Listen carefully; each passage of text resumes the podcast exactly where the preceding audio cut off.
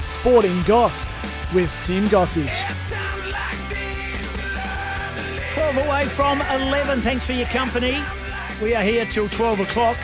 After 11 o'clock, Dean Margetts senior AFL umpire for your calls and questions 13 12 55. Or you can text through 0487 736 736. As we do each and every Wednesday at this time, we chat with Georgie Parker for her spin on sport. And Georgie, some very worrying news coming out of Melbourne town this morning. Good morning. Oh, good morning. Well, good afternoon over here. Good morning over there. Yeah, it's just never ending, I guess, this COVID cycle.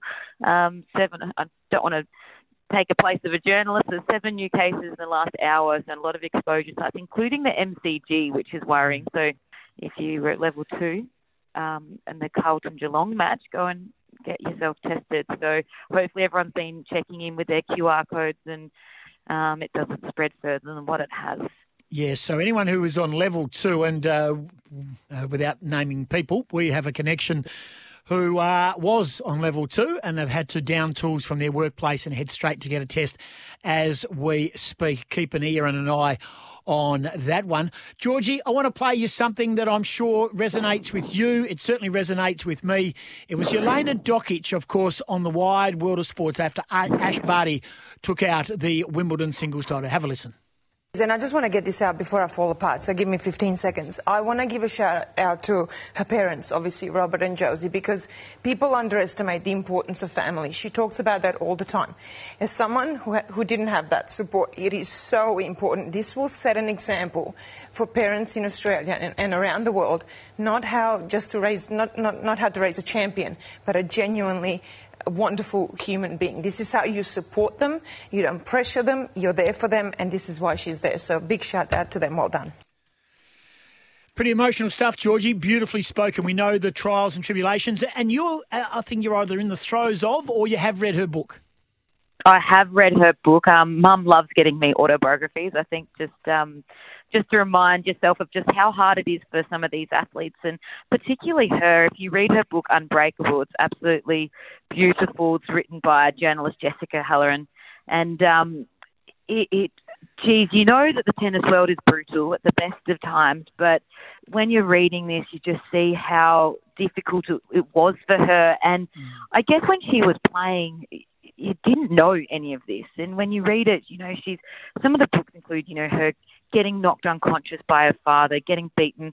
You know, in a in a period she lost her semi final at Wimbledon and then she had to sleep at Wimbledon because she was told she wasn't allowed to sleep in the hotel room. So it was it's an incredibly eye-opening book, um, and you know, again with her move from Croatia to Australia and and fitting in, and and it's it's heartbreaking, it's sad, it's um, courageous, and when you see just how much resilience she's shown, and to understand just the importance of it, um, to not be bitter about the world and not be jealous of other people having these beautiful families. And and it just shows with Ash Barty. And you know she spoke Ash Barty speaks in her press conference after that it's more important to be a good person than it is to be a good tennis player. And I think that shows with how she speaks to everybody um, and then probably shows why she's so good on the court as well because she appreciates what she's doing and everything and everyone around her. So it's a beautiful book. I really do recommend it. It's a um, a bingey book. You what you read it in, in two nights. It's very very good. Have you read it, Goss? Uh, no, I haven't. I'm I'm a I'm a uh, I look at pictures first and then I go to the words. But I'm a biography reader. My mum gets me a lot of biographies. Um, I read the Jason Akermanis book. I was, you talk about binge. I read it on a plane flight from Perth to Melbourne. It was gripping. Oh. It was gripping. Very. What what what was it? What's so gripping about it? Oh, just talking about the time at the Bulldogs and being sort of sat in front of the group and how it all unfolded. He pulled no punches in regards to the Bulldogs players. Um, talked about his departure. Oh, it was uh, amazing. And also, you know, uh, there's been other aspects of his life too, uh, away from that, of course. Um, yeah. he's, he's I like Acker. I've always liked Acker, and I think he's been somewhat misunderstood Acker. But yeah. go back to go back to Jelena. Uh, you know, when she was playing tennis, we just didn't warm to Jelena for one reason no. only, and that was her dad. I think we all knew there was an issue, but no one, everyone was too frightened to rattle the cage. I agree, and I think she was misunderstood of being yep. potentially bratty because of this behaviour, but her behaviour was because she was scared. Correct. She was scared of losing about what the repercussions of losing is. So I think we misunderstood that. But then now you're reading it, it all makes so much Mm. sense. Um, and we think of this this girl coming to Australia, representing Australia from an Eastern European country. You think that she should be grateful, but and she was. But it didn't come across as that. It came across a bit cold, and that's because she was so scared and worried about it. Another great book, and I guess tennis players have such interesting lives because it's such a solo sport. It's so you're so alone out there on the court. Mm. Agassi's book is another good deep insight into just what it, it's like to be a tennis player I've read and that. these battles that you're playing with your mind all the time. Both those two books are absolutely brilliant.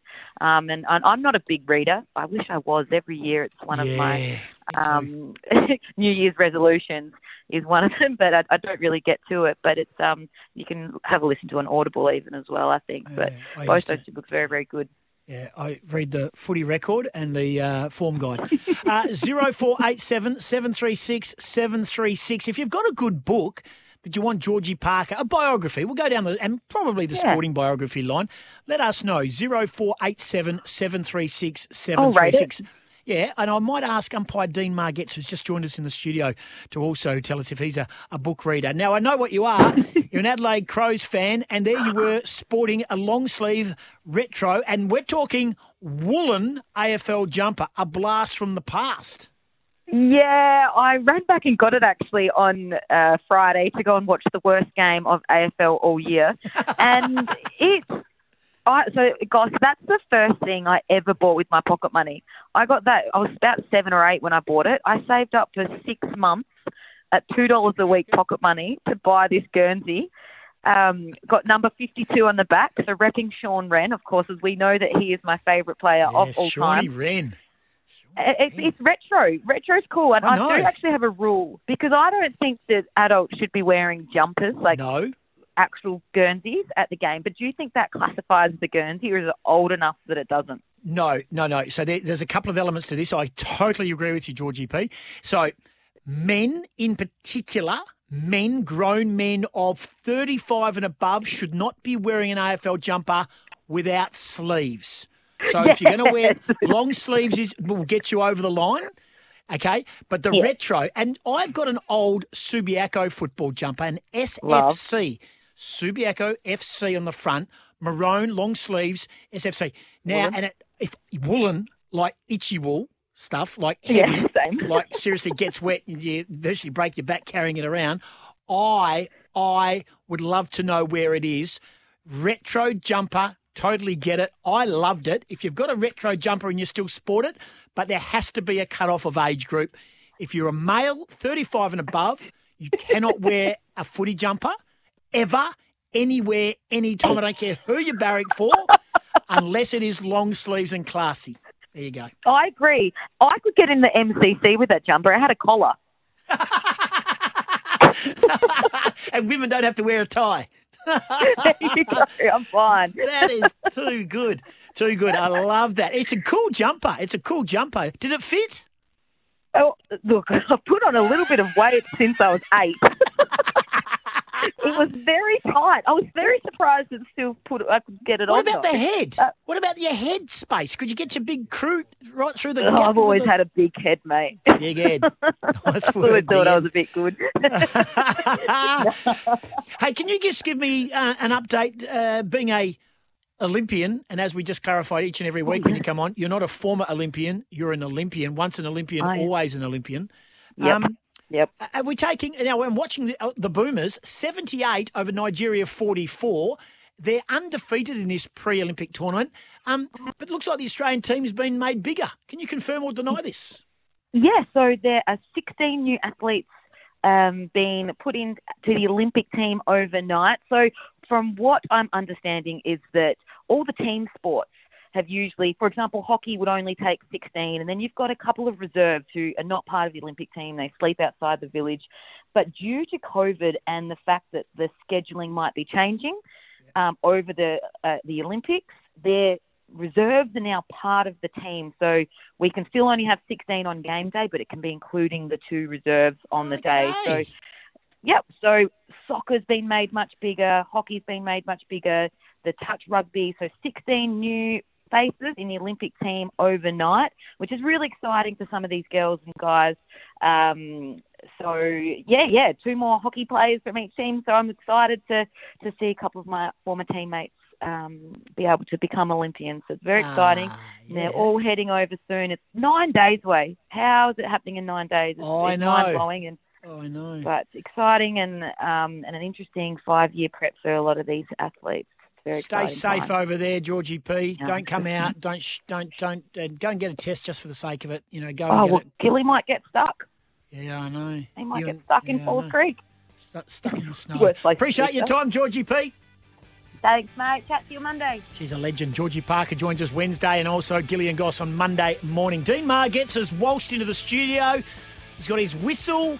He's got his green outfit. He's got a giveaway as well. He'll join us after 11 o'clock. If you want to ask Dean a question, the best question, 13 12 55 or 0487 736 736. There's a big milestone this weekend for AFL umpiring, and he's a boy from the West. More on that in a moment. Dean Margetts AFL umpire next. Sporting Goss.